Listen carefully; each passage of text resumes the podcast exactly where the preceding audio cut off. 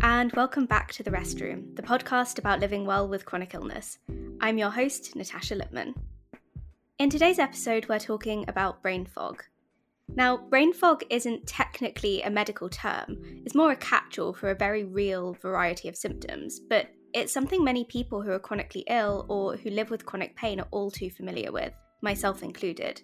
I'm not particularly adept at using visual and descriptive imagery to explain things, but brain fog is something that I struggle with a lot.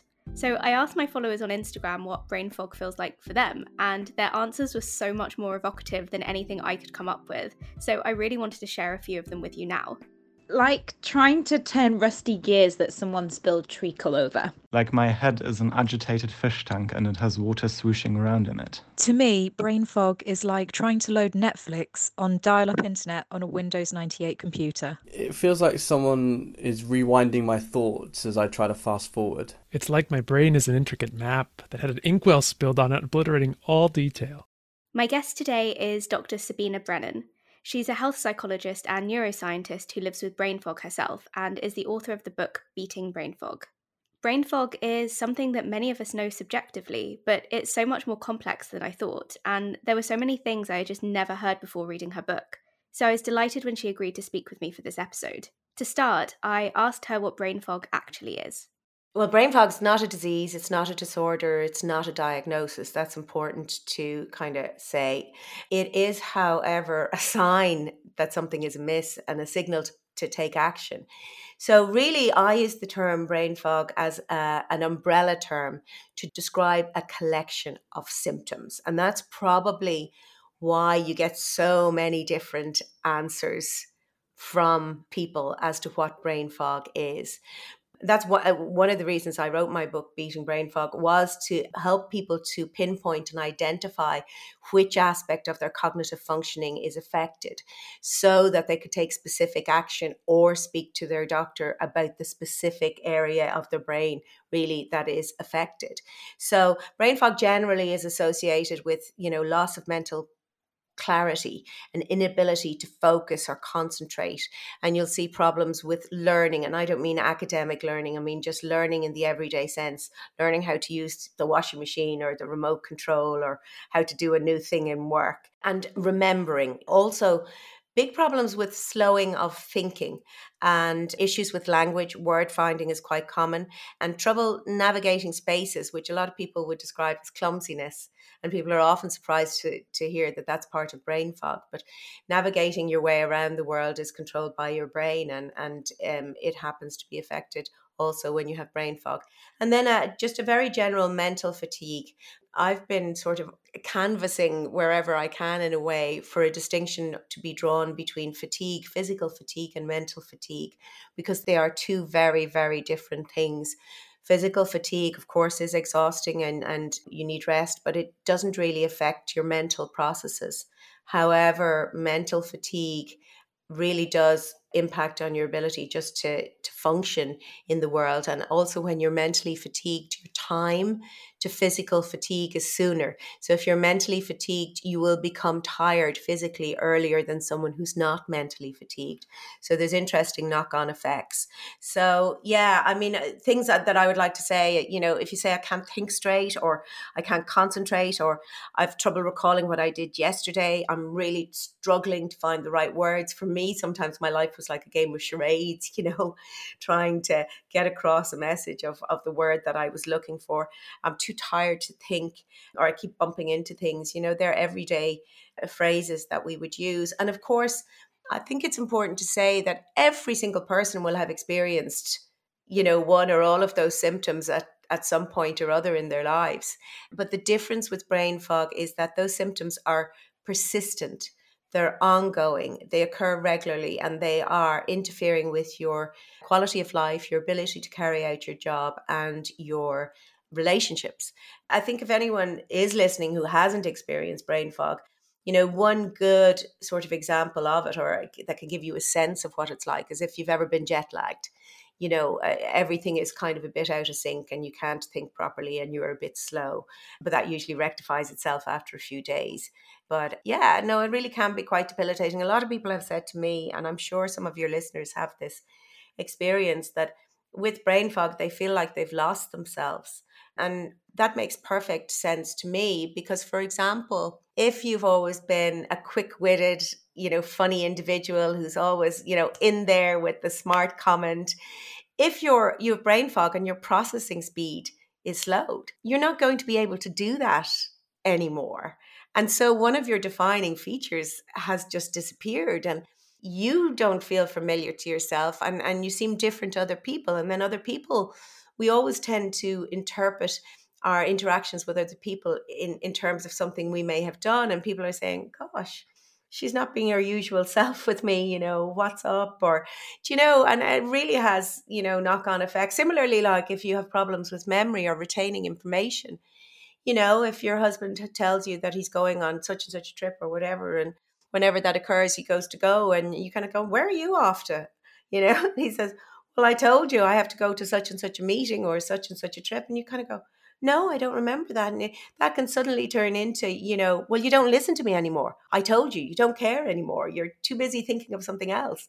And you can see in those very simple ways how it can really have knock on effects aside from the ability then maybe to carry out your job if it requires the particular brain processes that are affected in your case. Anecdotally speaking, most people I know with chronic illness or chronic pain have told me that they struggle with brain fog in some form. And Sabina says that it's very common for people living with long term conditions to experience it. Brain fog is very common with autoimmune diseases. So things like lupus, Sjogren's, with inflammatory conditions, with chronic pain conditions. You probably have heard of fibrofog. That's often what people refer to it who have fibromyalgia, but things like Crohn's disease. Also with type 2 diabetes depression, neurological conditions like multiple sclerosis and migraine, with certain cancers. So there's a lot of conditions where brain fog occurs. Brain fog can also be a consequence of a medication that you're taking. And unfortunately, many of the medications that are prescribed for the conditions that bring about brain fog also impact on your cognitive functioning and can give rise to brain fog. So you may have a double whammy. Now, I think it's really important to say never stop taking a medication that you've been prescribed without consulting with your uh, prescribing doctor because many medications need to be gradually titrated down and can cause problems if you suddenly stop, etc. But I would discuss it with prescribing doctors because there may be other medications that may not have the same impact on your cognitive functioning. But basically, any medication that acts on the central nervous system has the potential to bring about brain fog. So, painkillers, antihistamines, anti nausea medication. So, you know, for a lot of people, so maybe if you have an underlying um, autoimmune disease, but you're taking antihistamines for a hay fever, maybe actually you know you weigh up well which is which is worse can i survive without the antihistamines or is there another antihistamine that i could take that actually wouldn't and you may find that oh my god there's a big difference it's actually been the antihistamine more so that's disrupting my cognitive functioning of course, people will have heard of chemo brain. Um, you know, chemotherapy will impact on certain antidepressants, anti-anxiety medications. Brain fog can also be caused by hormonal fluctuations or hormonal imbalance. Uh, interestingly, an awful lot of, and I don't know about your listener profile, but an awful lot of autoimmune diseases and you know chronic conditions disproportionately affect women, uh, particularly the ones then that bring about brain fog. And then the hormonal fluctuations also obviously disproportionately affect women. Now, I say obviously uh, because most of the research is actually done on female hormones, less done on male hormones. So I suppose we don't know for for sure. But the thing is, you know, brain fog can be associated with premenstrual tension, with during pregnancy, post pregnancy, menopause, etc. So you may well find that if you have a chronic underlying health condition and you have brain fog, keeping a diary could be very helpful because you may find that your brain fog is really at its worst, we'll say, when you have PMT. And the value in that is well you can talk to doctors you know you know people about regulating your hormones etc in various ways but the the value in keeping a diary of your symptoms and I do have little diaries within the book you can then plan your life in a way to minimize the impact of the brain fog. So if you know that, you know, 3 days every month I'm, you know, my brain is just mush, well, don't plan challenging or demanding activities or tasks for those three days. Yes, it's a pain in the ass to have to do that, but if you want to improve the quality of your life, doing something like that can absolutely change it. A lot of my work is very taxing on my brain, and then there's other work that is more mundane and sort of can be done a little bit you know automatically or you know without having to think too much even writing a book has has things like that in it so, what I would find, say, is I would always keep some activities that are mundane and easier to do so that if I have a day where I do have brain fog, I can still be productive because for me, it's really important to be productive. I hate for my health to stop me doing things. And I think a lot of people with chronic conditions feel like that. You know, you want to do things. The days you feel really good, you try and do everything, and then you end up floored like for days afterwards. But balancing out your work balancing out what you do and matching what you do with your current capability is a good way to be able to get more done and to feel productive. I know that productive can be a loaded word in the chronic illness community, but to me, productivity can be about anything, not just work. Finding ways to do the things we want to and need to do with chronic illness with brain fog can be a real challenge, and it's really interesting to hear Sabina link brain fog back to pacing and the boom and bust cycle we've talked about in previous episodes. It's more proof that the ways in which we manage our chronic conditions are so intertwined and they all have a knock on effect. Rather conveniently, I recently released two episodes on how to get started with pacing, no matter where you're at with your symptoms, which you can find further back on the podcast feed. While I was reading Sabina's book, it was fascinating to learn about the mechanisms of the brain and how it all works, especially that there are different types of brain processes that can be impacted by brain fog. I found it very validating and it really helped me to understand why my brain struggles so much with certain things and how different lifestyle factors can also affect brain fog. One of the things many of us with pain and fatigue talk about is challenges with executive function and the impact it can have on our daily lives. But what exactly is executive function and what happens when it gets a little wonky? The frontal lobes of your brain, they were actually, from an evolutionary perspective, the last part of the human brain to evolve. And from a developmental perspective, they're the last part of our brain to fully develop. And they're really not fully developed until we're about 24 and they are a very very well connected part of the brain they're connected bidirectionally to almost every other part of your brain. And as the name suggests, they are involved in executive control. So they are involved in the very complex functions that in a way separate us from other species. Complex functions like being able to plan, to organize, to make decisions, to assess risk.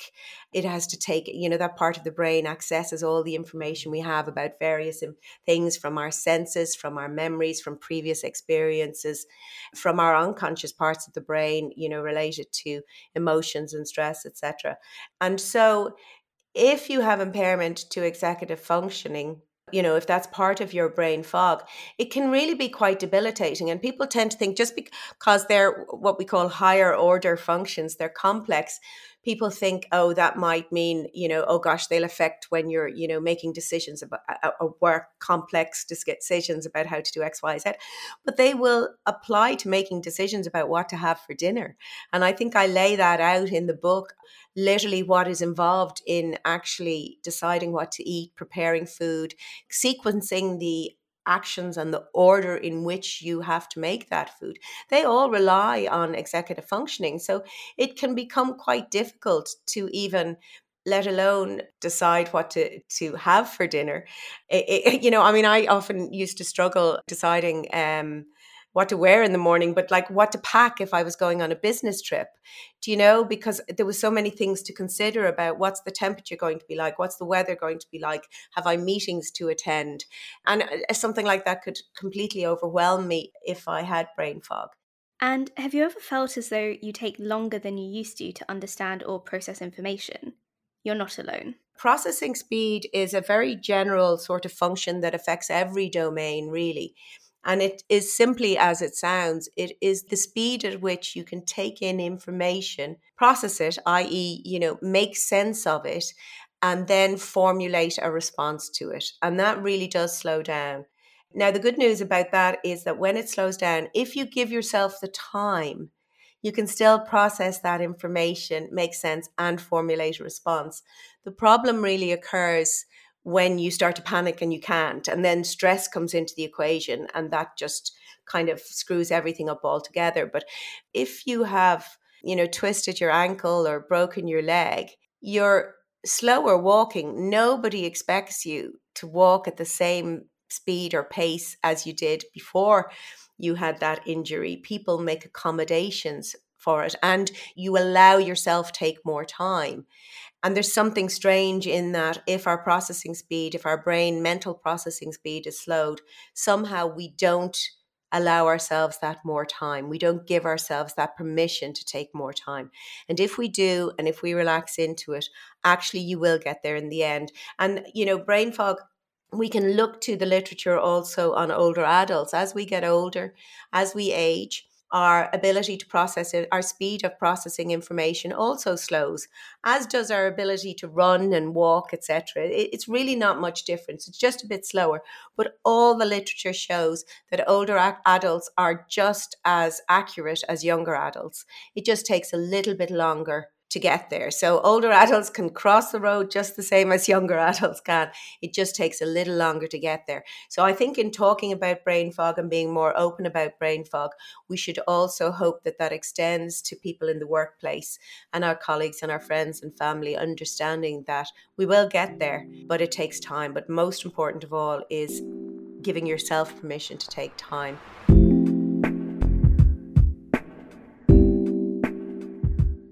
This episode is made possible thanks to the support of my premium subscribers on Substack. If you've learned something from the restroom and want to support my work, please consider subscribing to my newsletter. I share what I like to call slow content about chronic illness, from personal insights into how I try and figure out pacing to why so many people with chronic illness feel so impacted by the weather. It's longer form writing that goes beyond an Instagram caption, and I have so many plans for it.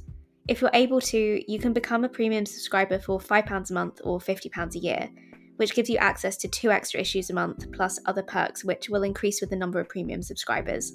You can find out more at natashalipman.substack.com.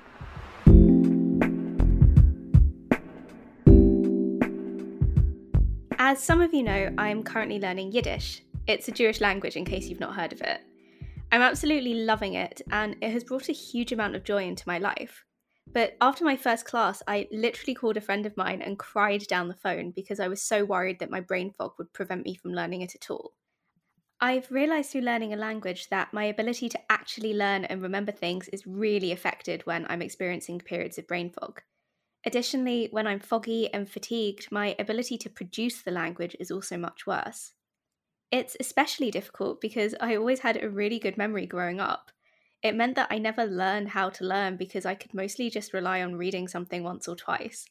That's absolutely not the case anymore. Plus, I'm not a teenager, but there are things that have helped significantly as I've learned how to navigate learning with brain fog. Firstly, relearning how to learn languages was vital. I've actually started a newsletter on that very theme with my brilliant friend and linguist Colin Gorrie, the one that I cried to. Um, you can learn more by visiting howdoyousay.substack.com if you're interested in that kind of thing. But I've also had to spend a lot of time thinking about how I engage with learning something new and dramatically adapt it based on my abilities that day or that week. But as Sabina says, learning isn't just about learning a language or learning at school. It's something we do all day, every day, and brain fog can make it so much harder. Learning is is what occurs in your brain anything anytime you encounter anything new. Um, anytime you have a new experience, even encounter a new taste or anything like that. Learning is really vital for brain health, actually, because it encourages the growth of new brain cells and connections between those brain cells. And that leads towards a very healthy brain. So it's important that we constantly keep learning. Unfortunately, when you have brain fog, it is more challenging to learn new things. But there are kind of, you know, if you adopt a brain healthy lifestyle, you know, it, will help. Memory, um, you know, there's lots of different types of memory, but there's a couple of types of memory that are specifically affected in brain fog. Uh, one of them is working memory, and that really is an executive function. That's the ability to, for example, tot up the items in your supermarket trolley to make sure that you've, you know, you kind of go, oh, I've 20 quid in my pocket. What do they add up to? Have I enough money? You're doing that mentally. And in a way, that's an executive function that's quite complex. That's really can be affected when you have brain fog. But then there's just the remembering, the remembering to do things, the remembering that somebody said something, remembering to do something in the future, as well as consolidating um, memories. Language, the thing with the language is it's very much around an inability to find the correct word but also I think it is a loss of fluidity, you know, where you find that your language isn't as rich as it used to be. And then there's the spatial navigation. You know, every time that you walk into a room, your brain is assessing the distance between your body and the things that are in that room and how you'll navigate it, you know, without bumping into things, etc. And and that becomes affected. I found that last point very interesting, especially as someone who lives with EDS and is almost pathologically incapable of knowing where my body is in space. Let's just say nothing is safe from my rogue elbow. Now, I don't know about you, but one of the biggest things I struggle with is the inability to focus on something if there's noise coming from somewhere else. For example, if I'm trying to read or have a conversation and there's a TV on, it's just not going to work. And I know that I drive my parents up the wall when I get into the car and turn off the radio. But if we're talking, why do we need the radio on? I struggle a lot with noise from the flat below mine, and it is so beyond distracting and fatiguing to me. It often feels like my brain is fracturing, and beyond drowning it out with noise cancelling headphones, at times it can feel unbearable. My ability to naturally drown things out has definitely deteriorated over the years, and this coincides with my brain fog getting worse. I often feel like I need to live in a perfectly sound controlled room. And while we're at it, let's make it light and temperature controlled too, to give my brain the best chance at functioning optimally. It's probably why I could never work in open plan offices. All of that external stimulation made it not only impossible to concentrate, it was extremely fatiguing. The funny thing is, my fiance Sebastian is totally the opposite. If he's reading something, I could be talking at him and it literally doesn't register that I'm saying something. He's got the most remarkable ability to deeply focus on something and drown out anything else, and I'm very jealous. So I was super intrigued to learn from Sabina that this has a name, and I'm not alone in struggling to sort through the noise. It's actually pretty common. It's called selective and divided attention and can be a big symptom of brain fog. That ability to tune out information that's not relative is really one of the symptoms of brain fog and it makes it almost impossible to function to focus to concentrate. So that's why people will say things like i can't focus i can't concentrate. Um, and i'm the same. I i don't know whether some of us you know maybe have a a lower threshold anyway for extenuating noises i suspect i have I would hear things that my husband would never notice anyway. You know, I'd say, "Oh, that blooming alarm is annoying me," and he'd say, what alarm? The alarm that's been going off in the house down the road like for three hours, sort of thing. And I'm like you. And it's funny, even though I I say to my husband and explain to him things like brain fog, I get in the car, I turn off his radio, or I, you know, I say, Can we please turn that off? He'll still say to me, You just don't like me listening to music, do you? You know, and I kind of go, No, I really don't mind, but I can't tell you how tired that's making my brain feel I can't think and have that music on at the same time. Like it's just interfering with everything that I want to do. And that's kind of why I, I say, you know, that relationships can really be affected by brain fog because it's, it's difficult for people to grasp what you're actually experiencing. So that difficulty in tuning out on other information, but also then the ability to sustain your attention for any length of time, finding yourself trying to read a book and then finding yourself reading the same sentence or the same paragraph over and over again. And a kind of a combination of those two can make it very difficult. The night before I interviewed Sabina, I had a nightmare that one of my noise cancelling headphones broke. I can't sleep in them because I sleep on my side, although I'm trying to train myself not to do that, but they've become something I carry around with me at all times. Not only do they help me block out the noise that I can't control, they also stop me hooking into the anger and frustration I feel, which can then spiral into fear about my health due to an inability to get the rest that I need. I don't always have to live in the noise that my brain can't drown out itself. They're an excellent tool, and and you know when you have something like that, and and I think it's uh, you know I'm really glad you kind of brought that up because it's not just the symptom itself; it's what that leads to and how that impacts on things. As you said, you get drawn into feeling angry with your neighbor. You could get drawn into having an argument with your neighbor. Do, do you know? And it affects your whole mood and and everything. So um, yeah, it's all the knock on effects as well. Another thing Sabina talks about in her book is brain neuroplasticity, which is the brain's ability to modify, change, and adapt. There's actually a fair bit of research about how neuroplasticity can help improve pain response, but perhaps that's a topic for another episode. For now, how is neuroplasticity linked to brain fog? The brain has this incredible capacity to adapt and change with learning. It is the core of resilience. Gosh, if you take the pandemic, for example, you know, with time we adapted. And that's what has allowed us as a species to evolve is that we have this capacity to adapt and change. But when you learn new things and adapt and change new connections are grown in your brain. That's what it means that your brain is plastic you know not credit card plastic but we used to have a thing called um, plasticine you know like play-doh you know that it's kind of elastic in that way. But really it just means that your brain can adapt and change. And neuroplasticity is it's a fundamental feature of the brain. And, and if you were to sustain a brain injury, for example, and if you were to be sent for rehabilitation to, you know, a, a, rehab hospital, an occupational therapist or a physiotherapist will be trying to harness neuroplasticity to get other parts of your brain to take over the functioning of a part of your brain that has been damaged.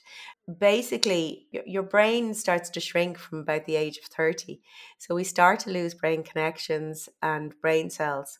It's called atrophy. And uh, we as in the royal we of scientists used to think that that um, atrophy was age related that it's just something that happened with age.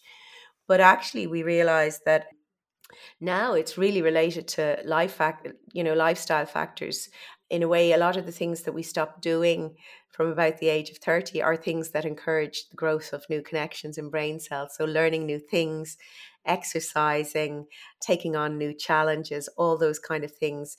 Kind of at the age of 30, you know, maybe you've done all your education, you stop playing sport, you know, you know how to do your job, and you maybe start to plateau and you're not setting yourself challenges uh, in life. So, we now know that if you adopt a brain healthy lifestyle, that you can harness neuroplasticity and build also a thing that we call reserves, which can help you keep pace with this atrophy. So you can actually hold on, uh, you know, to the volume of your brain. So basically, to stop it shrinking. And the thing is, when it comes to brain health, more is better. You know, you want kind of you want a big healthy brain with lots of connections a lot of the things that Sabina mentioned as contributing towards a brain healthy lifestyle and things that people tend to let go as they age are also things that could be exceptionally challenging for people who live with chronic illnesses, especially if they cause energy limitations and pain. One of the questions that came up a lot when I shared on Instagram that I was doing an episode on brain fog, and if I'm being honest, is one that I've also been curious about too, is whether the dysfunction that us younger people experience with brain fog is putting us at risk of issues like dementia as we get older. Basically, I do want to make that clear. Brain fog and dementia are entirely different things. Brain fog um, is temporary, it's reversible. There's a lot of things that you can do. It's really just a sign or a signal that something else is amiss. And as I said, that can be your underlying health condition, medication, hormones, dietary issues, or lifestyle factors. In contrast, dementia is a progressive neurodegenerative disease. There's actually a disease process going on in the brain that is making it impossible for the brain to function properly. Okay, now what you can do, I, I, like to say that adopting a brain healthy lifestyle is like investing in brain capital that you can cash in at some point in the future to cope with or compensate for disease, damage, or decline. And it's never too early and never too late to start investing in brain health. So I would say there's no link between having brain fog. There's no known link between having brain fog and going on to de- to develop dementia, etc. But I can't remember if it's the second or third chapter in my book is full of strategies. Basically, what we focused on really is the lifestyle factors, but also while you're living brain fog, I have a chapter that is jam packed full of strategies that you can employ to minimize the impact that it has. There's tons of them in there. Don't ask me about them now because my own brain is getting tired, but there's tons of them in there. But um, yeah, learning anything, the whole thing is novelty. And that's why I, I wish there was another word for learning because we so associate learning with sort of negative connotations in school and learning things off by rote but um, you know it could be learning uh, carpentry um, how to do cross stitching learning the lyrics of a song, anything, uh, preferably something that you love doing and that you've wanted to do. Set yourself small goals, small steps. But the challenge aspect of it is what is important. You know, people often say to me, Oh, I do crosswords every day. I'm challenging my brain every day. Well, actually, no, you're not. When you learn how to do crosswords, that promotes neuroplasticity. Once you know how to do them and they're easy for you, there's no learning involved, so there's no neuroplasticity benefiting. If you're enjoying it, that's fab. When you learn something new, when this is why I'm a fan of to-do lists. If you have a to-do list or if you have a wish list of things that you would like to achieve, even if they're really small, even just ticking them off the list activates the reward centers in your brain and dopamine is released released and you feel good. Yeah and it is important that sense of achievement. Uh, and that's why i even say things like and don't look at your emails until you get one thing off your to-do list done. So at least at the start of the day you get a little a little hit of do- dopamine that you've achieved something because so often the first thing we do is look at our emails and what's that doing? Only giving us more work to do. You're kind of on the back foot before you even start. And and I do also think doing something like only checking your emails twice a day or something and putting a message on your an outgoing message on your email to say, I remember getting this once and I think it's a fab way to put it. In order to serve you better, I check my emails twice a day, once at 10 a.m. and once at 2 p.m. If those timings, you know, if it's urgent, contact XYZ. But it actually gives you more time to achieve and less time, you know, less, you'll be less likely to become overwhelmed uh, and stressed, which all add to the brain fog, you see. Today, we talked a lot about the different ways in which brain fog can manifest, but it's important to remember to look out for what is usual for you and not compare your symptoms to someone else. For example, when it comes to processing speed, even with brain fog, I'm naturally quicker than Sebastian. My brain has always processed things really, really quickly. But this doesn't mean that he's experiencing brain fog. That's just the speed that his brain runs at. As with everything, we need to think about all of this stuff as individuals. Some people have dreadful attentional ability.